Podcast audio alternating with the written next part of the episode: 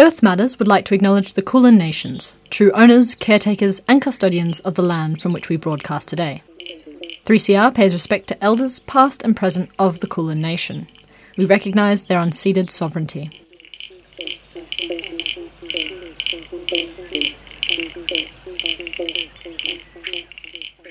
You're listening to Earth Matters on the Community Radio Network with Idwin Jeffrey. This week, we are revisiting container deposit schemes the policy that encourages recycling by providing a 10 cent refund for every eligible can, carton, or bottle that an individual deposits in a community recycling point.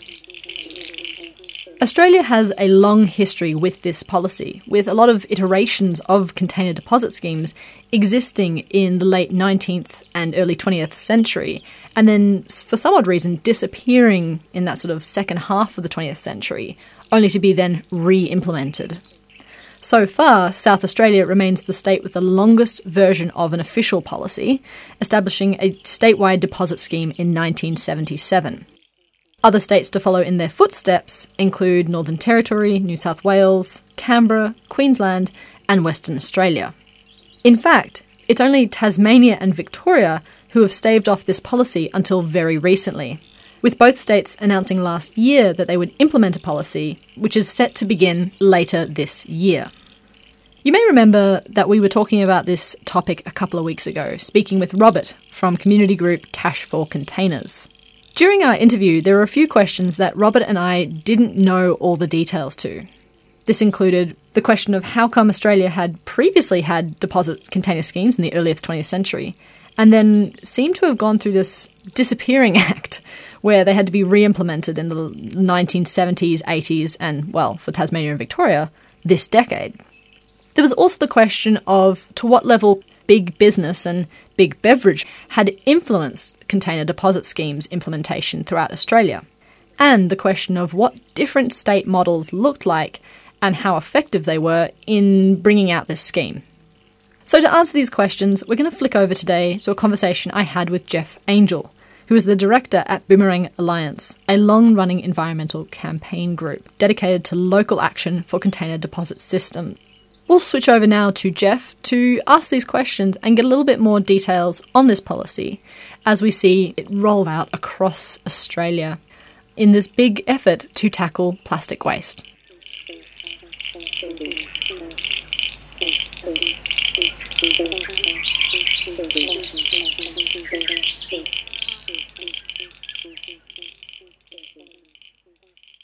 Jeff, my first question today was just I know that previously in Australia's history we've had container deposit schemes. Um, however, these were sort of you know different from varying from different state, and then sort of got repealed. Um, mm-hmm. I was just wondering what what happened. Why did they suddenly disappear?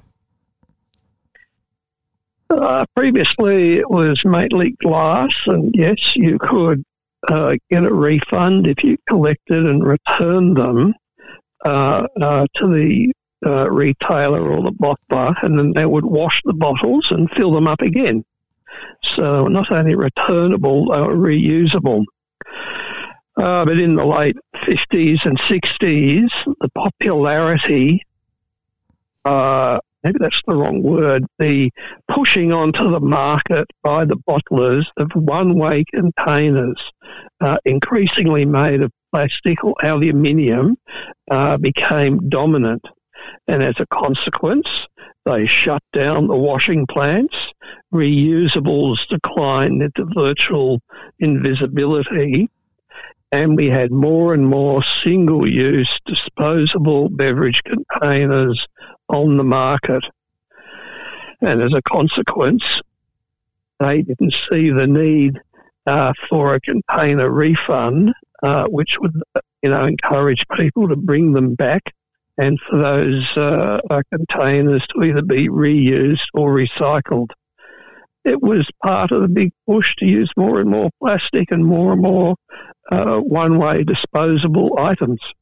Gotcha. And it's it's taken decades to rebuild that infrastructure. I know a lot of the container mm. deposit schemes have only been really relatively recently um, with the exception of South, South Australia, which has been going since the 1970s, from my understanding. Yeah. Victoria and Tasmania are obviously the last two states to join the ticket, um, announcing the policy last year and hopefully rolling it out sort of 2023, late 2023. What's been going on with these with, with Victoria and Tasmania? Why are they the last two remaining? Oh, good question. But, you know, state politics, whether it's in Victoria or Tasmania or New South Wales, is always a bit weird. Uh, and in fact, when you look at uh, the, the inception of container deposit schemes in other countries, there's always been local politics uh, determining whether they have the scheme, uh, how susceptible uh, the governments are to beverage container companies lobbying against the schemes, and then the details of the scheme, what's included in it, you know, glass, metal, plastic, or only uh, different separate materials, uh, and all of those local political factors influenced by the strength of the big beverage companies like Coca Cola and their lobbying, and of course the community campaign. So after South Australia, uh, we had uh, Northern Territory in 2012. Uh, the big companies, Coke, Lion, and Schweppes, actually took the Northern Territory government to court to try and stop the scheme. They were that intransigent on supporting recycling.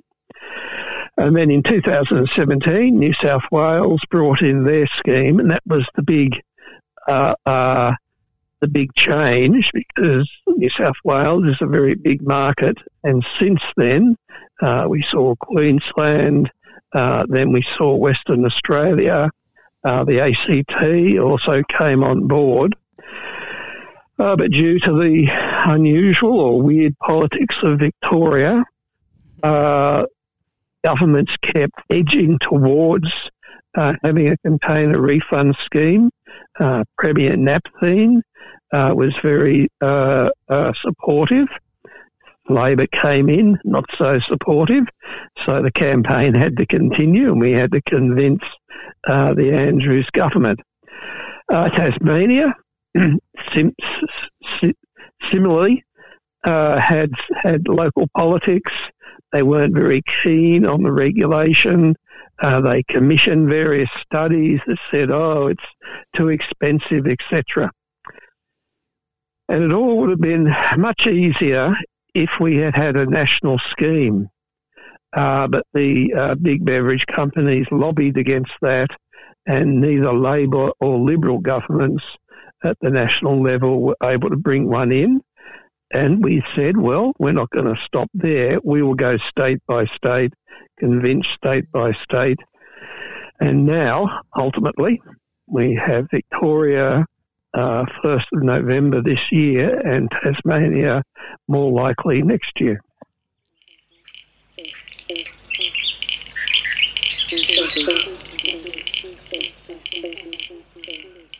I sort of understand the stance, uh, just, just dissecting this big beverage pushback and lobbying. I sort of understand the argument from big beverage that they're saying that they're resistant to this idea of recycling or reusing policy. But I was just wondering, can can you explain what they're? It it does also feel illogical at the same time.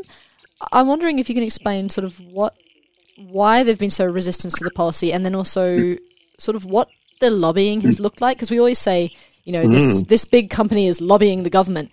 Um, but unless mm. you're a community group in the fight, I don't think that's necessarily that that mm. image is understood of what that means. What does it look like?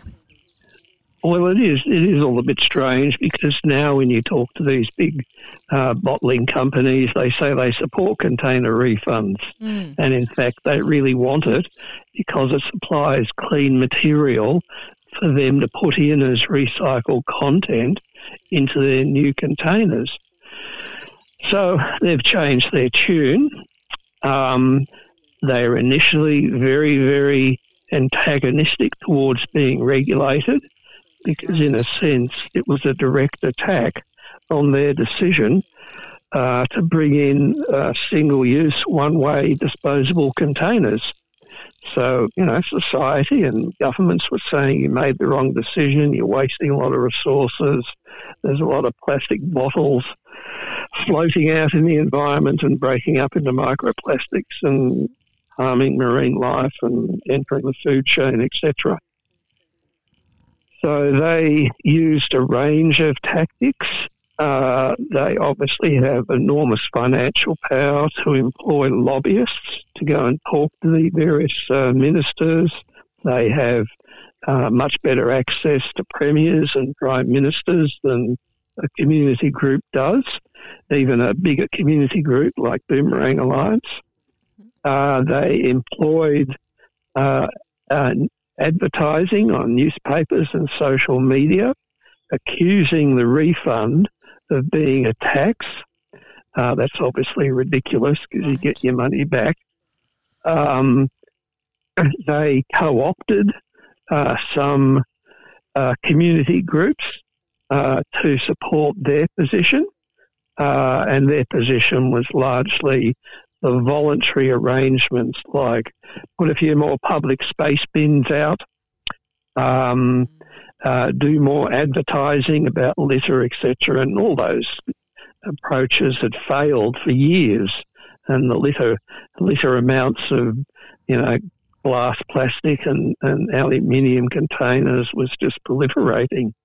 And of course, you, when you add up the enormous waste of resources because we are talking about 12, 13, 15 billion beverage containers a year uh, that were being thrown away, uh, uh, either in landfill or the environment. So, you know, they used all the traditional uh, powers that they have to influence decisions. And we, of course, had to mount a very, very big community campaign and uh, there were friends in government. Uh, uh, environment ministers were generally uh, convinced, but they couldn't convince uh, the more senior echelons of, of their governments because the big beverage companies had made a very big impression on, on those senior decision makers.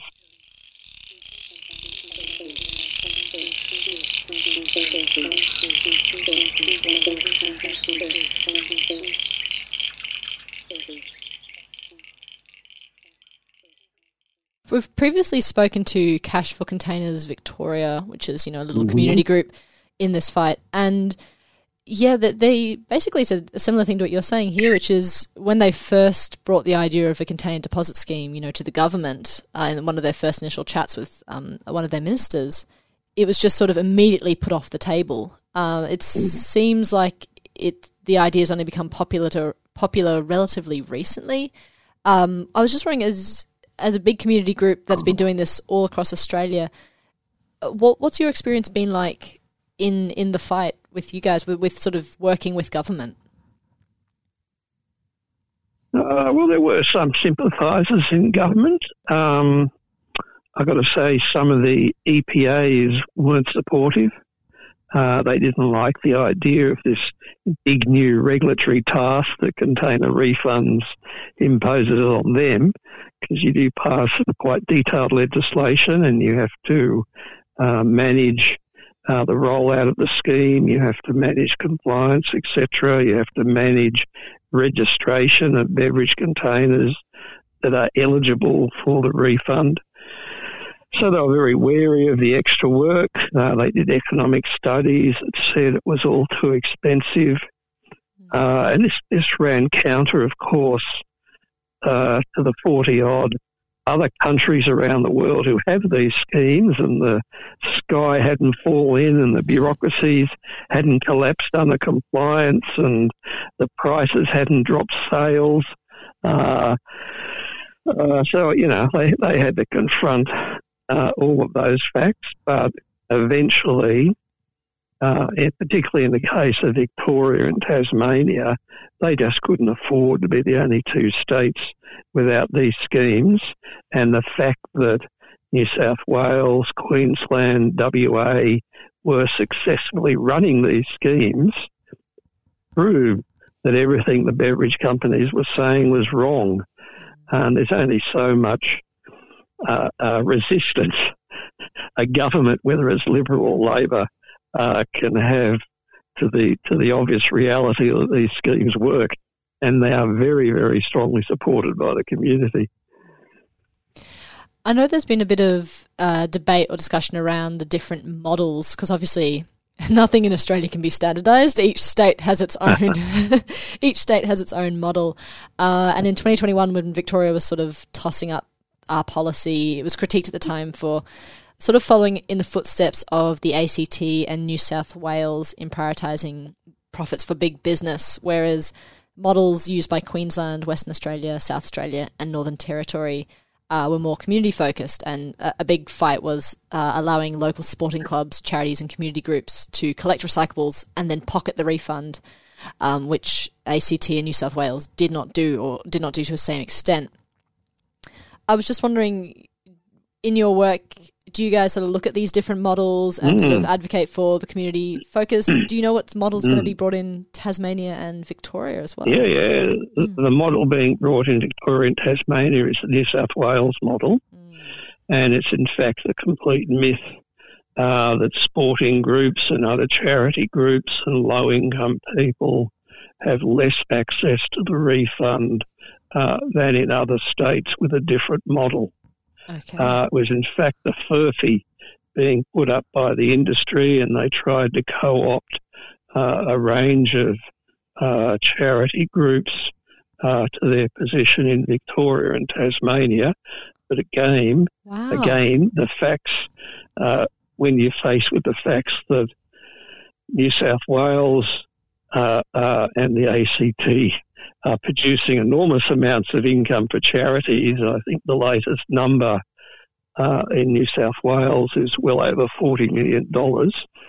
Uh, and nothing in the New South Wales model stops a charity from participating either in collecting the uh, discarded containers and getting the refund, or in fact running a depot uh, where the uh, containers are sorted and you get a handling fee from the scheme. Interesting. So, uh, again, we've had to overcome misinformation from the uh, big beverage companies. Uh, and when you think about it, do the charities in New South Wales compared to Victoria have any less motivation or capacity to make money from these schemes? Well, no, they don't. Uh, and everyone, uh, such as St Vinny's de Paul, who run a number of depots in New South Wales, and I think uh, hoping to do, do the same in Victoria, are very pleased with the flow of income they're getting uh, to support their, their social services. So uh, the difference between New South Wales and, say, Queensland is that because it's a container refund scheme, the refund that the consumer initially pays is on every container. And if, uh, say, 60 or 70% of uh, those only those containers are coming back, then only those refunds are flowing back into consumers' pockets or charities' pockets. The other 30% uh, stays in the beverage company's pockets. And uh, a national scheme would have overcome that because that surplus refund money uh, would have been kept into a central account and be able to be ploughed back into the scheme. So the important factor in designing the New South Wales scheme was to have a separate network operator who uh, managed and installed all the refund points. And the argument that was accepted both in New South Wales and Victoria was that if the beverage companies were in charge of rolling out the refund network, and we're talking about hundreds and hundreds of refund points, mm-hmm. then it was in those big beverage companies' financial interest uh, to dampen the level of returns because they would be keeping more and more of the unspent refunds or unredeemed refunds.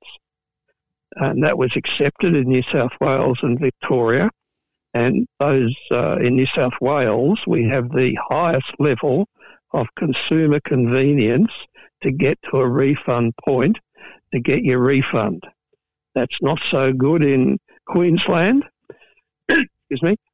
Uh, and in Queensland, they'd set themselves a target of 85% uh, return rate of all the containers uh, by uh, the middle of last year, and they utterly failed to reach that.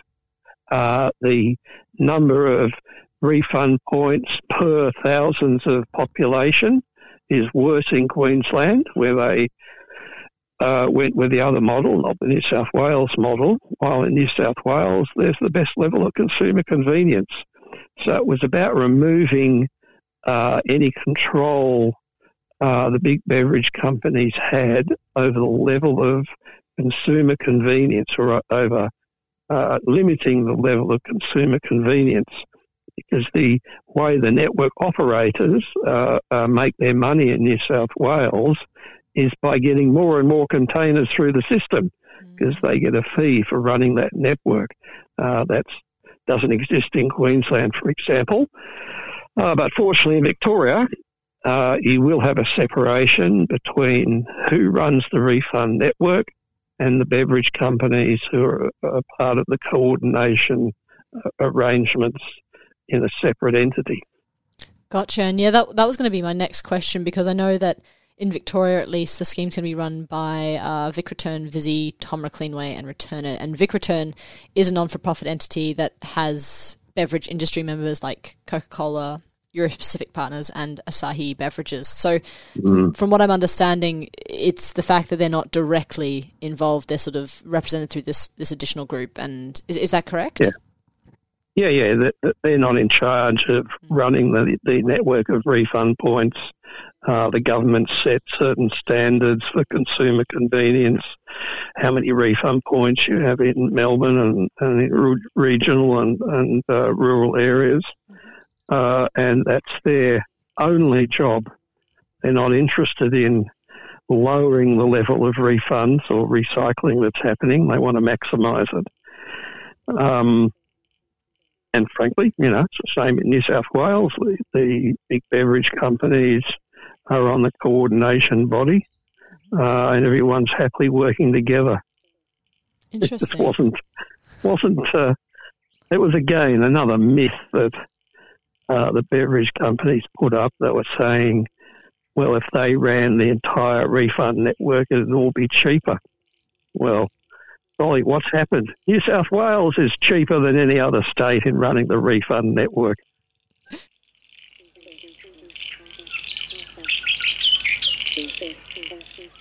Look, I've got a bit of a adjacent question for you to finish up on, which is, you know, Australia's been struggling a little bit with recycling and recycling infrastructure. Mm-hmm. Um, the container deposit scheme is an awesome step forward, and it fits into this idea of sort of the circular economy is there what what sort of next to ensure that this the, the deposit sca- container scheme works and that we have the recycling capacity and, and all of these sort mm. of next steps so it's not just sort of great we've collected a whole bunch of plastic what do we do next you know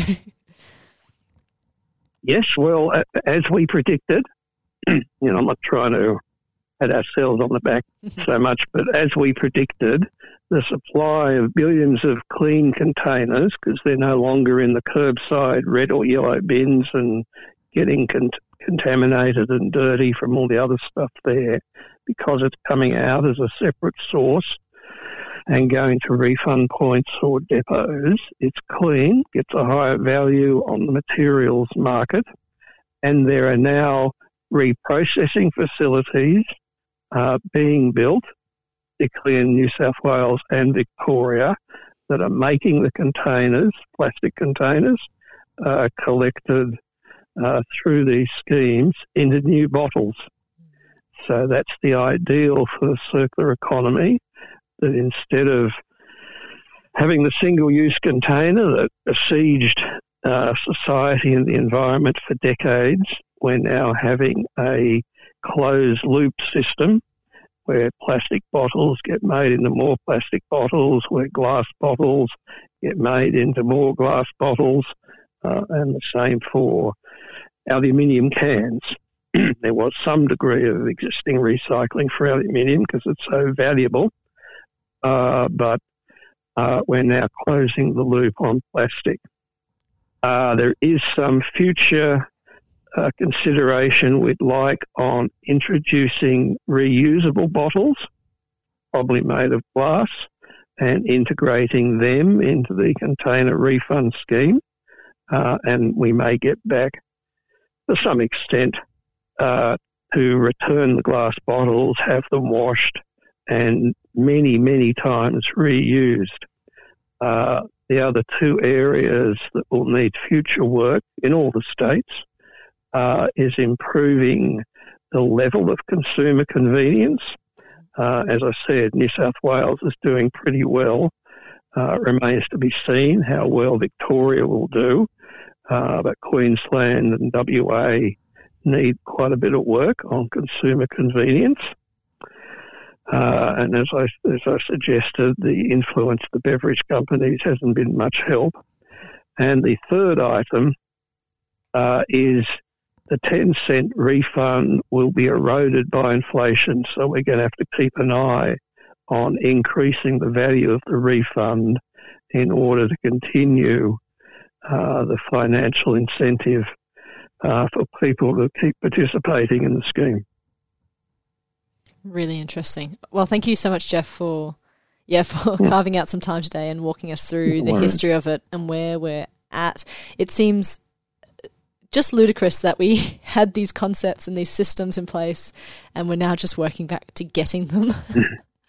well, you know, the, the the the mantra in the '60s and '70s and '80s was the more we consume, the more we extract resources, uh, the better for society and its economy. But now we now it's dawning on us that all the wastage is actually an enormous cost.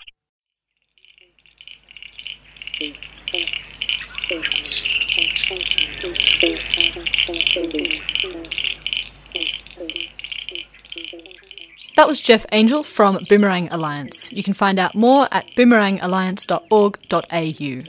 Earth Matters would like to thank the Community Radio Network for all their hard work in broadcasting today's episode, and the Community Broadcasting Foundation for their generous financial support. Earth Matters is produced at 3CR Community Radio in Fitzroy, Melbourne, and we can be contacted at earthmatters3cr at gmail.com. That's all for now, but tune in next week for more environmental and social justice stories.